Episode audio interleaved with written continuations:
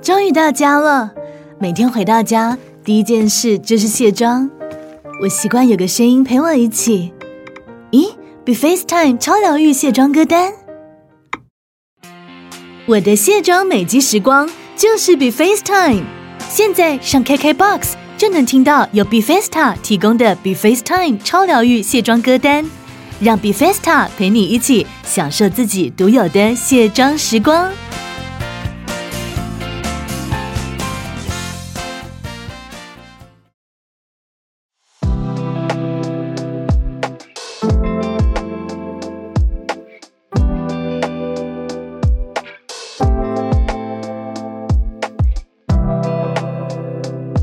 早安，大家早安。二早安，大家早安。欢迎大家来到今天十月二十七号星期四的全球串联早安新闻。嘿，大家早。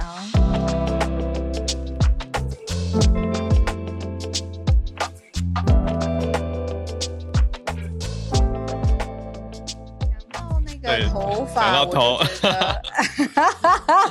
我们今天社群看到一个跟头有关的帽 的帽子，对啊，帽子的题目。没错，菲律宾的一个题目很有趣，嗯，就是我觉得小的时候，可能长大的过程当中，如果考试真的是日复一日要出现，然后你也会看到有一些聪明上引号下引号的方法，对不对？让我们不用那么累。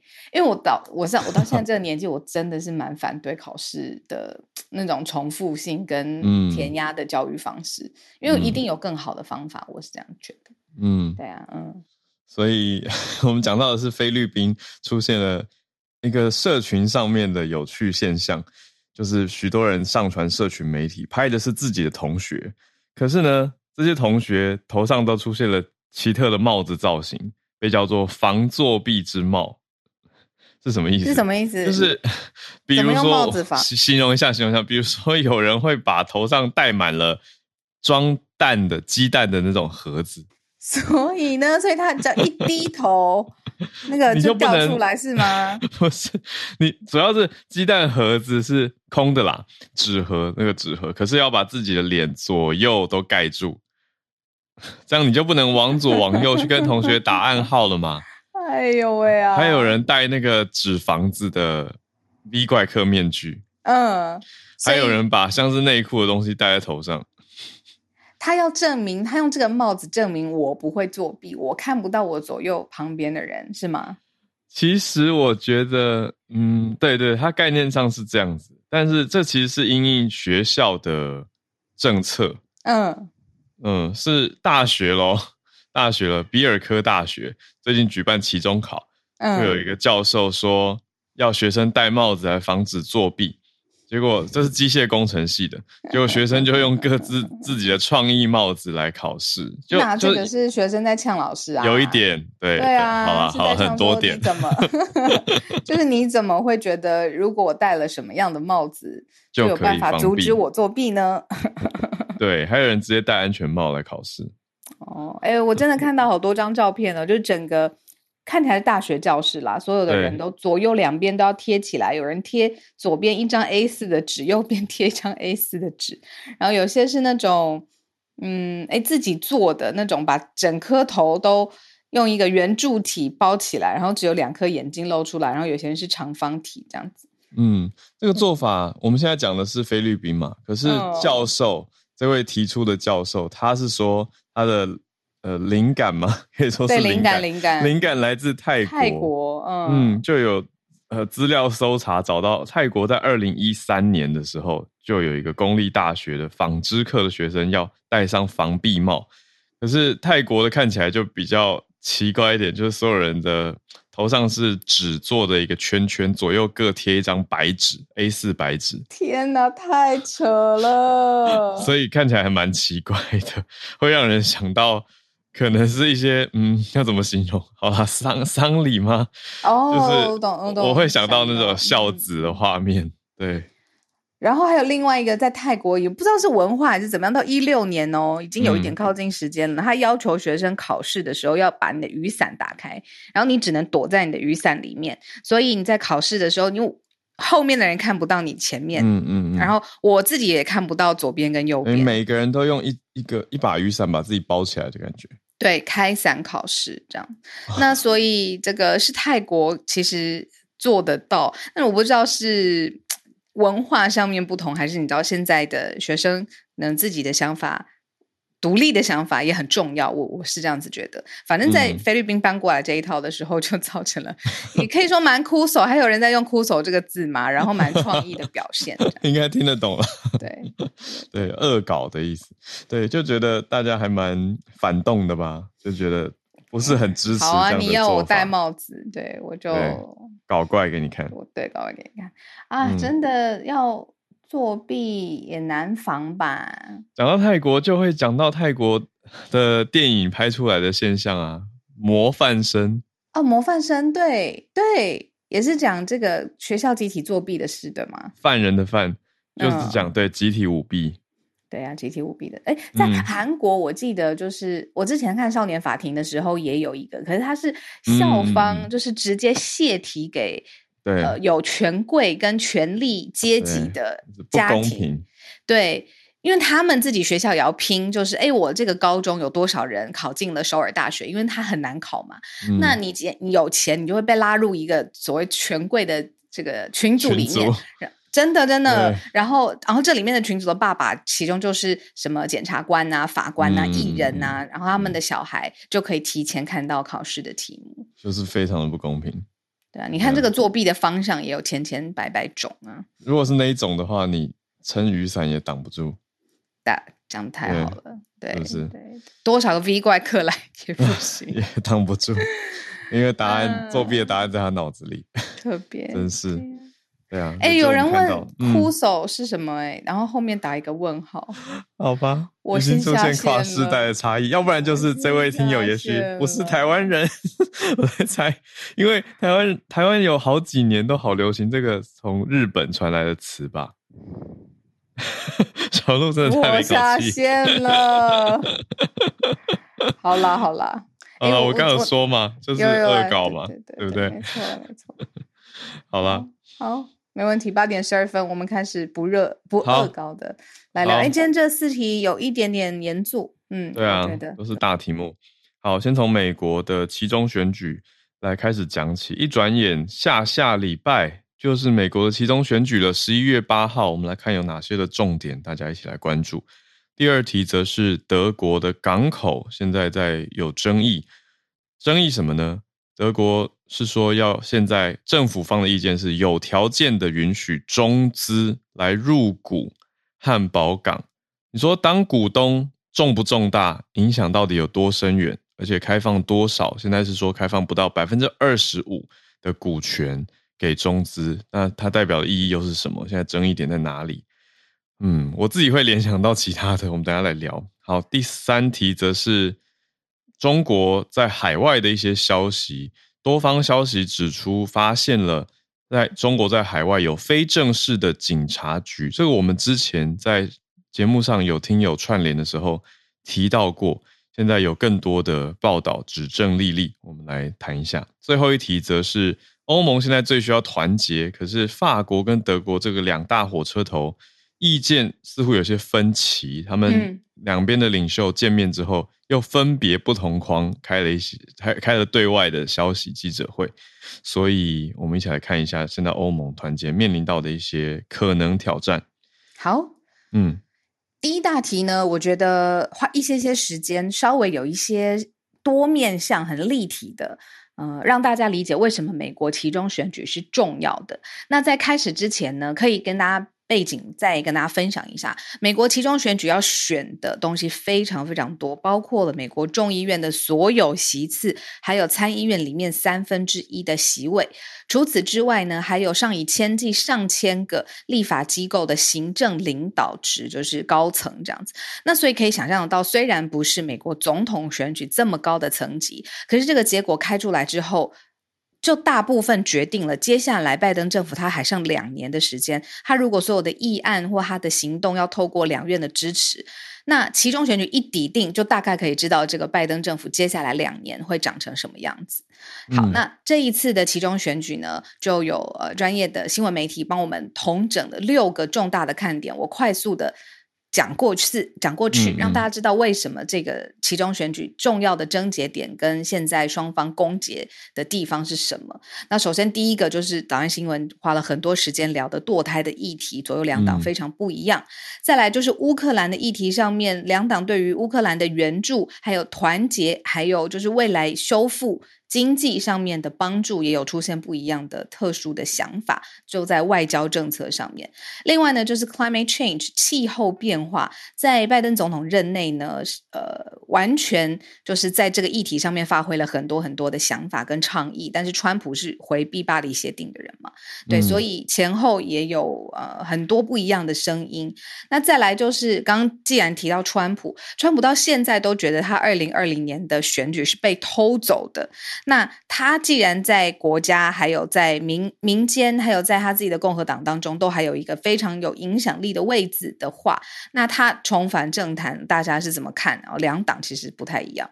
最后呢，就是对于民主啊、呃、总统民意这些事情，其实，在二零二一年一月份那个大家袭击国会山庄，也是美国历史史上第一次之后，大家都会觉得未来美国民主的。这个程序，还有正义，还有选举的新形态的办法，其实都面临了考验。尤其对照就是总统现任总统拜登，他的现任支持度是非常非常不好看的。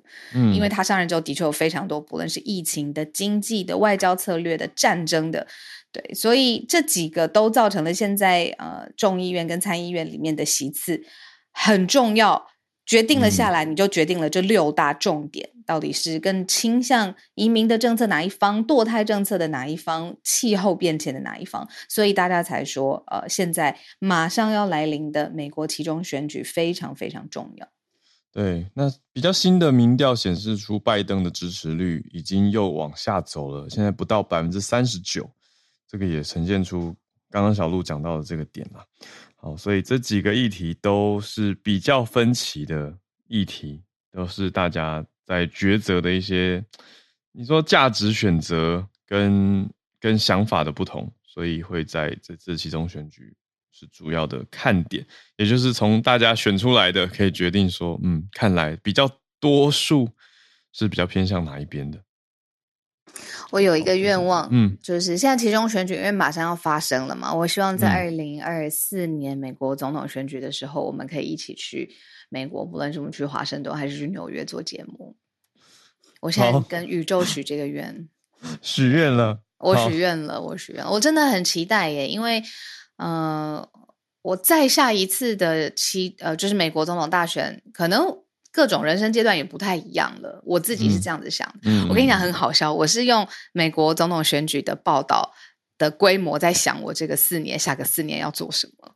真的，在我 Notepad 上面，我是这样子计 计划的。四年是一个计划期间，对对对对，希望到时候采访的状态要很好，或者有很多资源，嗯、或者有很多朋友跟我一起做。那我这四年要做什么？嗯，对啊，好，可以，好，宇宙许愿，好。好，今天第二题呢，刚刚讲到分歧嘛，第二题呢，这是今天早上在我们工作群组当中有小小不一样的地方，我太好奇了，嗯、我想听听看浩尔聊这一题。嗯，好，这一题是在讲德国的政府现在已经公布消息说，有条件的允许中资来入股汉堡港，股权低于百分之二十五。我们刚刚哎跟跟小路在讨论说，这一题现在资讯够多吗？好讲吗？好展开吗？嗯，我会一直。觉得还算可以，因为会想到这几天也有前立委在提高雄港是不是有中资，我就觉得哇，这个对比感很强烈。我本来第一时间想的是说，嗯，其实中国在世界蛮多地方已经有公共建设的出资跟入股了，但是我又认为在德国的港口，尤其是汉堡这个吞吐量那么大的港口，我觉得非同小可。好，所以还是一起来关注这个题目。也就是德国总理肖兹，他的立场是怎么说呢？他是说，他他没有直接的赞成跟否定，他比较迂回的讲，他说不要直接的否决，让中国的一家公司入股德国的港口货柜码头。嗯，那是哪一家公司？叫做中国远洋运输公司，是中国航运的巨头之一啊。那德国联合政府已经同意了，让这个简称叫中远海运（中国远洋运输公司）的公司来入股。那比预期的、比本来计划的入股范围允许的小，说不到百分之二十五。可是以股权结构来说，四分之一是很高的。所以，所以，所以，虽然说不到一个 quarter，但是 我觉得听起来还是很多啊。可是，所以我就会仔细去看嘛，就是那代它代表的经营权，还有他能够伸出多少的手。嗯嗯嗯，因为大家。讲出来，声明当中已经讲出禁部分禁止的原因是什么？嗯，既然会禁，就是会有担心，担心说对公共秩序跟安全会有威胁嘛。他们用的用的词哦，我我我的话，我可能还比较中性的讲影响，可是德国官方是讲说担心有威胁。嗯，他本来是说要买下这个货柜码头百分之三十五的股权，啊，并不是整个汉堡港，而是汉堡的货柜码头。可是它代表的意义也已经。够重大了，尤其因为货柜码头借给这个借给这个美术馆那个北啊、呃、北师美术馆，哎，借给北师美术馆展览。嗯、那而且还就是说，因为那个过了那么久，有一点破损，所以还经过修复。哦、那最近又回到了这个太平国小。那太平因为原本黄土水就是要捐给他的母校，嗯、那当然就是说现在就是。呃，好消息传出来，就是说太平国小有三个校友捐了钱，要在太平国小成立一个这个成立一个生态博物馆。嗯，那里面就是会放置这个呃黄土水的这个少女胸像，那以及其他的东西。那这个生态博物馆会是全台湾唯一设在小学里面的生态博物馆。嗯。对，那这个是蛮值得期待的，所以想说跟大家分享。对，嗯，这样子。哇，对啊，蛮期待，会在等于在大道城嘛？对，在大道城。对，嗯，哦，谢谢叶老师，可以在后续继续关注。来，我们再继续连线到 Eugenia。Eugenia 今天关注的是胰岛素跟糖尿病。Eugenia 早安，都是健康议题。对，呃，哈卉早安，小鹿早安，大家早安。那就是，呃，就是今年是胰岛素发现的第一百零一年。那所以其实他这个故事就是说，其实在一九二二年以前，糖尿病是呃没有办法医治的一个疾病，就是病人最后会就是很瘦很瘦，然后营养不良死掉这样子。那呃他发现的故事其实是就是呃加拿大的一个叫班廷的医生，然后他就是跟他的助助手，然后一起就是呃把呃。健康的狗的胰岛的萃取物，把它呃萃取出来，然后注射到得到糖尿病的狗身上，然后糖尿病的狗就呃恢复了。所以呃之后他们就发现了，就是糖尿病的治疗的方式就是胰岛素的治疗呃注射法。嗯、那呃糖尿病的话，就是这边稍微的介绍一下，它就是粗略就是说有两类。第一种叫做一型的糖尿病，它是因为我们身体里面就是胰岛素不足，对，那就会需要刚刚讲的胰岛素的注射治疗。然后二种是二型糖尿病，那二一般认为就是二型糖尿病是跟那个肥胖有关，它是我们身体内的细胞，它是。呃，有足够的身体里面有足够的胰岛素，但是呃，那身体的细胞对于胰岛素的反应是不正常的，所以没有办法降血糖。我、嗯哦、再补充一下，就是胰岛素是我们身体里面唯一可以降低血糖的荷尔蒙。嗯，对，那这这就是粗略的介绍。那呃，为什么要关注这个议题？就是说，其实现在全球大概有。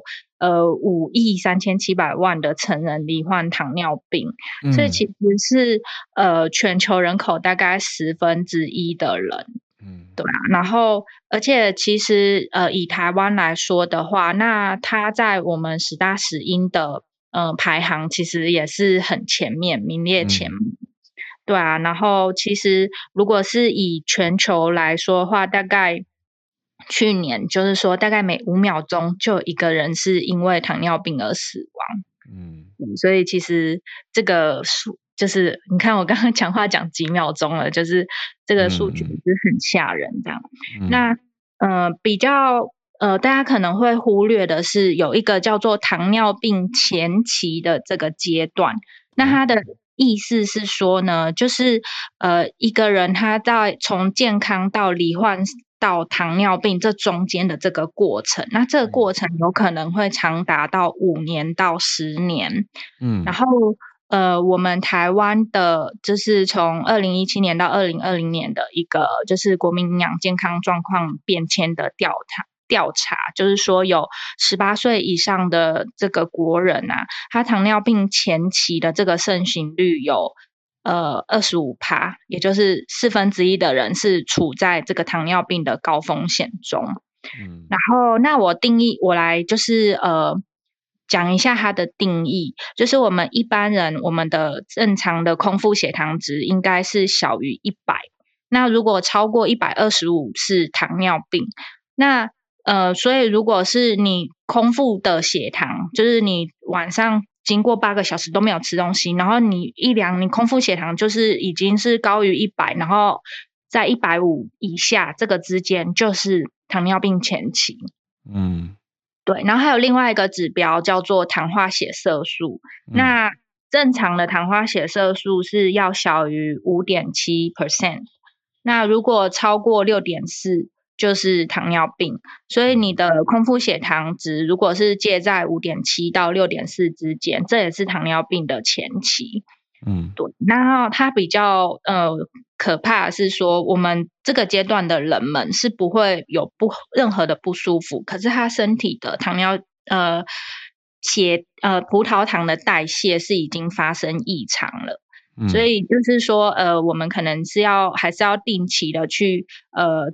监控自己的血糖，然后呃，去知道说，哎，自己比方说有一些糖尿病的一些警讯是说，可能大家很常听到说吃多喝多尿多，或者是有一些人可能没有的，没有这三个，他可能会有，比方说，呃，视线模糊啊，或者是他的伤口不容易愈合，这些都是一些呃警讯，嗯。对，要去呃注意，对，然后那有三件事情是我们可以预防糖尿病可以做的，那这是国健署的建议，有点 cliché，但我还是讲一下，就是我们饮食要是呃三少一高，就是少油、少盐、少糖，然后高纤，嗯，然后再来是运动，运动就是几乎看下来每个健健康议题，它都是会。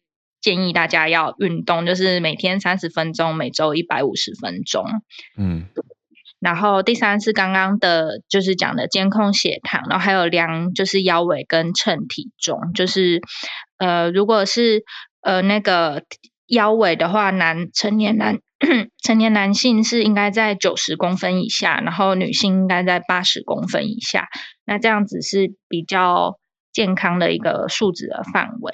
那如果刚刚讲就是血糖或腰围体重有异常的话，其实可以去检视那个饮食状况跟运动量。那其实糖尿病前期是可以就是透过就是调整饮食啊、运动啊，去呃做一个改善的这样子。嗯嗯嗯，对，谢谢，谢谢 Jenny。好，嗯、感谢 Virginia。那我们再继续连线。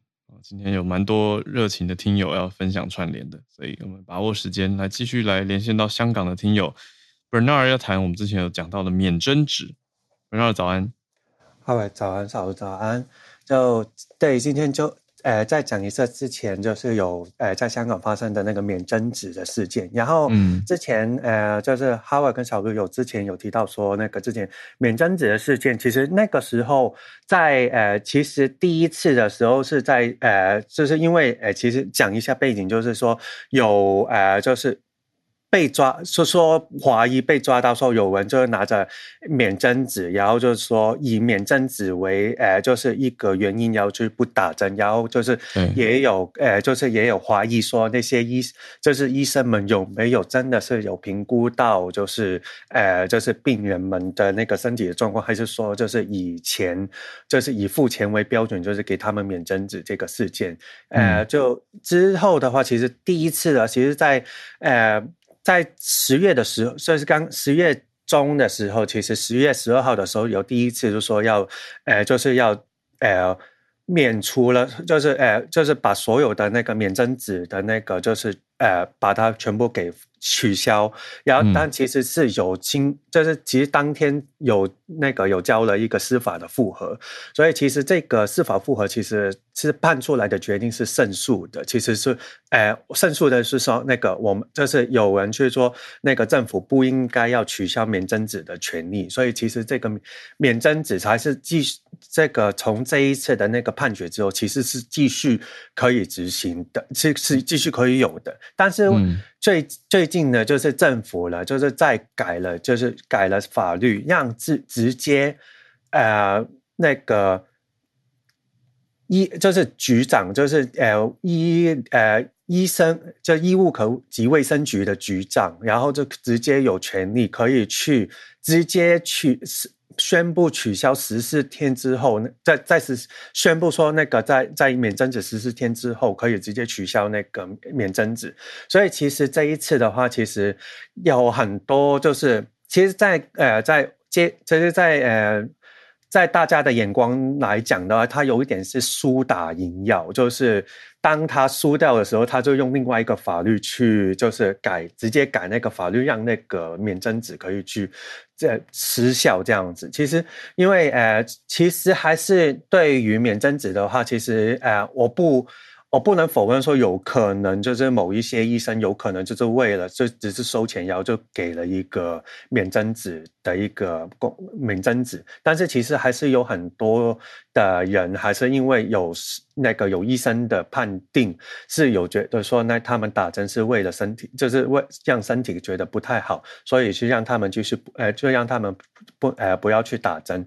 其实这个的话，其实很多、嗯、很多我都有看到一些报章杂志的报报。章的报道其实有很多，其实因为呃有很多，其实家家里很多困，就是家家里比较那个，就是处处于劣势的，可能家里那个从家境可能不太好，然后可能就是那个可能呃丈夫跟小孩都有生病，然后他自己身体也不好的时候，然后他就不想要去打，然后去拿的那个免针纸，所以其实就很多呃我。大家都觉得说那个就是大在在很多的那个报道啊，其实有很多的一些呃，就是评论的报道，其实说就是有点是那个在香港一个稍微有一点人权的，就是一个讽刺，就是你、嗯、你没有你没有这个你没有不让，就是法律让人有这个权利的时候，再用另外一个新的法律去再给政府说，我有权利去取消这个人。取取消这个这个权利这样子，其实大家就，所以其实这一次的话，这个免征值呢，就在因为十四天的宣宣布之后，十四天会失效，所以其实呃，在香港就是有七名七个医生发出的两万张的免征纸，就会在十一月九号就会变成失效了。嗯嗯嗯，所以最后的结论是，免征纸之后就没了。对，所以其其有当时候是说免失效，然后再司法复核变成是有效，然后再一次又又再失效了。哦，嗯，好，谢谢 Bernard 的更新，让我们知道免征值的后续情况。好，那我们再继续连线到第一次，应该是第一次来早安新闻串联的敏珍，要跟你说早安，还是高炸？敏珍是台语新闻主播。好在，好在，好在！小鹿跟 Howard 还有大家早安，我是李珍，陶吉盖，陶吉盖爱公代替，主要是想跟大家分享，就是昨天晚上啊，那个 Meta 公司这个研发闽南语英语即时语音口译系统的一个台湾工程师叫陈鹏仁老师，他昨天晚上有特别接受台湾媒体的一个。呃团访线上的团访，主要就是针对一周。大概一个礼拜前，Meta 有发一个新闻稿嘛，嗯、然后有跟大家说明，就是说，其实他们现在已经研发了大概两年多的一套语音系统，是已经可以呃把闽南语或是台语或是福建话，就是这样子语音跟英语直接对应，然后它就可以即时同步翻译。那昨天比较，我觉得有有听到有几个蛮蛮厉害的，就是说他们目前在语料库收集的部分，已经收集了三万小时的语料。嗯、那在台湾部分呢，其实主要是收集台北跟高雄地区使用的语调。嗯、那他说，其实最困难的挑战，就是因为台语的声调有八个。那有时候像疑问句，其实台语是没有妈或呢，比如说你假爸、哦。就是它其实是疑问句，嗯、但其实，在语音的辨识系统上，它很难那么精准的判断它是疑问还是肯定。嗯，所以呃，就是工程师就有说，他们现在还是想要再把那个精准度的部分再推进多一些。嗯。然后目前呢，其实他们是还没有预计要直接就是让公开给大家使用这一套系统，因为还在精进精准度，还有收集扩充语料的部分。但预计是两年到五年之间，其实应该就会有更完善的一个发表这样子。哇，对。然后算蛮快的，嗯，算蛮快。然后他们其实有提到，就是因为目前他们收集的语料在台湾部分有收到非常多学术单位已经会诊的词汇。比如说，呃，他有讲到几间学校啦，但就是主要都是台湾的学校会提供一些已经整理好的词。那我觉得像，嗯，我们新闻机构啊，或者是有其他的学校也有在做不同词汇，或甚至是歌谣等等的收集。嗯、我觉得这也是我们能够帮忙扩充语料方面的一个很大的一个优势。嗯嗯，对。那像你们台语新闻，其实每天都产出很多的语料啊，其实也可以贡献给研究单位。对，然后呃，其实我觉得昨天听到一个也还蛮感动的是，其实工程师本人其实他家乡是屏东人，嗯，然后他爸爸就是他们家就是闽南语的，就是会讲台语这样，所以他昨天还有现场在团访的时候、嗯、特别分享他会念台语绘本故事给他的小孩，嗯，对，那他其实是在台北板桥工作，然后在台大念资工所。那后来就是去纽约做 Meta 公司的工程师，嗯，对，所以其实他是一个很有母语意识的台湾工程师。就听到这件事情，觉得，然后还现场就是应大家的 要求，然后表演嘛，绘本，对，然后他就很害羞，他就说：“哎啊，安内 S I 我这样，很可爱。”对对啊，那我我我想到一个问题，包括问，就是现场有人问到说，为什么要？因为蛮多听友在聊天室，其实前几天讨论这个题目的时候，有问说为什么不用台语，而是或者是 Minanese，，而是要用 Hokkien？有没有讨论到这个议题？我我昨天比较晚加入那个团访，但是我听到他是说，其实呃后其实他有讲到，就是其实是只是一个称呼名，但是因为 Hokkien 他们主要是使用族群上。人口分布也是最多的，最广。我们因为像新加坡也都是对，然后马来西亚嘛，然后、嗯、对，然后所以他他觉得说是是比较大，但他觉得说台湾部分他还是有采集，因为包括他自己的口音就是台湾嘛。对啊，对啊。哦，了解。嗯，有，我觉得这样有有解惑到了。对，我，我 对，因为有有一些读者或者是听友就很在意这个点，但我就觉得，嗯，这样是不是又太太台语思维就是主导了？因为有很多地方也讲相相近似啦，只是说呈现出来的是因为陈鹏仁他的口音是台语的口音。嗯，对。像昨天在访问的时候，他其实也都是说闽南语跟台语，他。他他几乎很少讲到福建话，但其实我觉得他就是一个不同，嗯、对，其实大家都是会通的，只是也在词汇上或语调上还是会有一些不同的差异性，但其实是可以沟通的。对，而且台湾的这个台语其实有很多特色，是很我觉得我觉得很可爱的，很丰富的文化。对，嗯，对，那他们都有纳到资料库里，那那就好了。我看中的点是资料库，蛮用心。然后他还有说，就是未来会扩充的其中一个语种是有包括客语。嗯嗯嗯嗯嗯，对对，这个使用人口其实在全球也是蛮多的。对，所以很期待他们的继续发展。谢谢 冰丁，谢谢敏珍，谢谢 Howard，谢谢小鹿，谢谢大家，谢谢。来，我们来最后连线，来跟澳洲连线吗？跟小 P，小 P 不正经。哎，你好，来跟大家聊。哎，小鹿，好，我听到你的声音，早。哎，早。呃，今天早上看到这个新闻，我也觉得蛮震撼的。这个在澳洲算是一个蛮大的新闻了，哈。嗯。这个是有关于今年世界杯四年一次的足球世界杯在在那个卡达呃杜哈开打嘛，在今年十一月二十号。那今天早上呢，这个澳洲的袋鼠足球队，我们叫 Socceroo 啊，啊，他是用 Soccer 跟 Kangaroo 给他一个昵称叫 Socceroo。嗯，那全体队员呢发出这个影音的一个一个声明，然后对对卡达的人权还有这个同性恋议题做出一个。一个声明，不能说谴责了哈，因为他其实你细看他的 video 的话，他其实还讲得蛮温和的哈。那但是而且他们整个这个行为呢，被澳洲的足协，还有他们这些 player 的各自的这个协会，他们自己的这个团队里面，还有还有澳洲几个各级的这个足协，就州级的足协，都是等于是说整个澳洲。几乎足球界都在声援这件事情，就对，所以说这个事情蛮大的哈。那一些背景资料啦，卡达是在二零一零年的时候被呃 FIFA 就是世界足总呃受呃就是呃同意他们举办这个世界杯嘛，呃今年的世界杯。那卡达是一个回教国家，所以他是他当年有被质疑，足总有被质疑说为什么给他们这个这么保守的一个国家，人权有有议题的国家。给他们世界杯的的举办世界杯的权利，但是他们的解释就跟好像二零零八办奥运一样，就是说在这些开发中的国家，你让他举办世界杯的话，会把他们的价值观带到跟西方世界一样。好，那这个东西正反两面论论述都有，但是卡达的人权问题一直都蛮严重的。那在这个影片里面，他们也有帮这个卡达政府还价，就是说。呃，自从二零一零年开始之后，他们有很多的移工的问题是被改善的。好，比如说以前什么没收护照啊，什么呃禁止离境啊，甚至没有最低薪资，这些东西都已经有在改善，这几年都有改善了。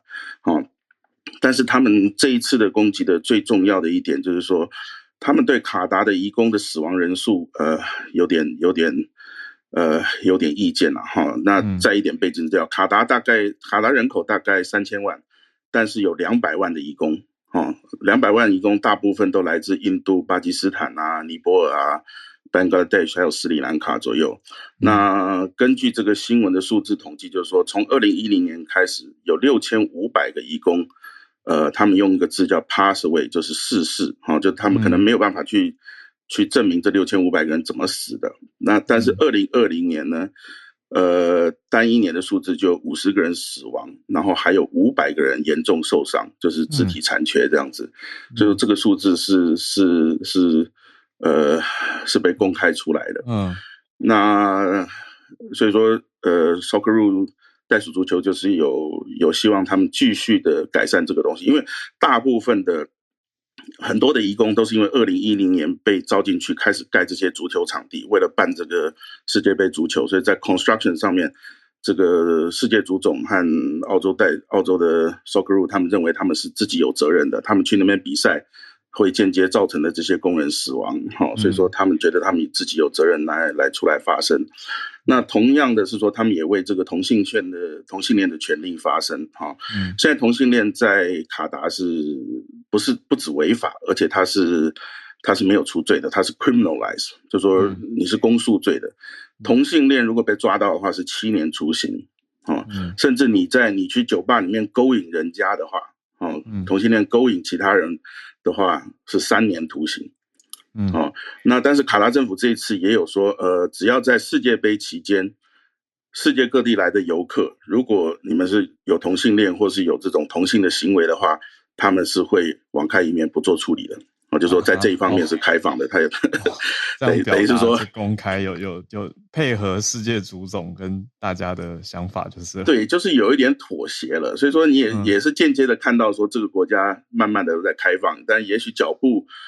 脚步不是我们西方世界所所期待的。那在这次 Socceroo 这个东西，就是第一次全体一个国家的足协，嗯、一整个澳洲的整个足球界，国家足球队，对国家足球队加上整个后面的足协，国家足协的势力在挺这件事情。嗯、而且这件事情很可大可小，是因为澳洲自己要申办二零三四的世界杯。哦。然后而且明年呃，Socceroo 还要回去卡达的亚洲杯打球。嗯，所以说后续世界会不会被报复或者怎么样，都是值得观察的。这样，嗯，但是这一次蛮硬气，蛮蛮硬的起硬起来了。而且他跟很多欧洲的国家，英国啊、德国、内特兰他们都有串联，在卡达世界杯的时候，会有什么标语啊、T 恤啊，然后呃背心啊，做出很多有关这种人权或者是同性恋的这种这这种标语啊，他现在都已经被被整理出来了。所以说这一届的世界杯不止球赛好看，嗯，旁边的这个这个政治人权的议题也蛮、嗯、应该蛮精彩的。来，以上、嗯、谢谢，谢谢小 P。哇，好，这真的是蛮大的题目。小鹿，好，小鹿，那我们明天是专题哦，所以跟大家讲一下，明天专题。嗯，明天明天我们播专题，小鹿也会再去录专题。对，所以。对，大家记得多多支持，大家多多支持我们。就明天我应该也没办法来播现场 live 给大家听，但是大家听就对，没错，就一起支持 podcast，就是用 podcast 的方式来陪伴大家的通勤时间，或是平常早上喜欢听我们的声音的，或者我们节目啦的的习惯。那再次谢谢今天很精彩丰富的串联，这个礼拜最后一次串联，Charlotte 叶老师，Eugenia。Bernard，还有敏珍，还有小 P，谢谢大家啊！大家可以去听敏珍报台语新闻，很好听哦。跟大家讲，在公视台语台就可以听到。好啦，那今天作为我们串联的结尾，谢谢大家。我们就明天在专题可以听到，还有下周一早上十月的最后一天，我们会继续串联。好，祝大家愉快，我们下次见，大家拜拜。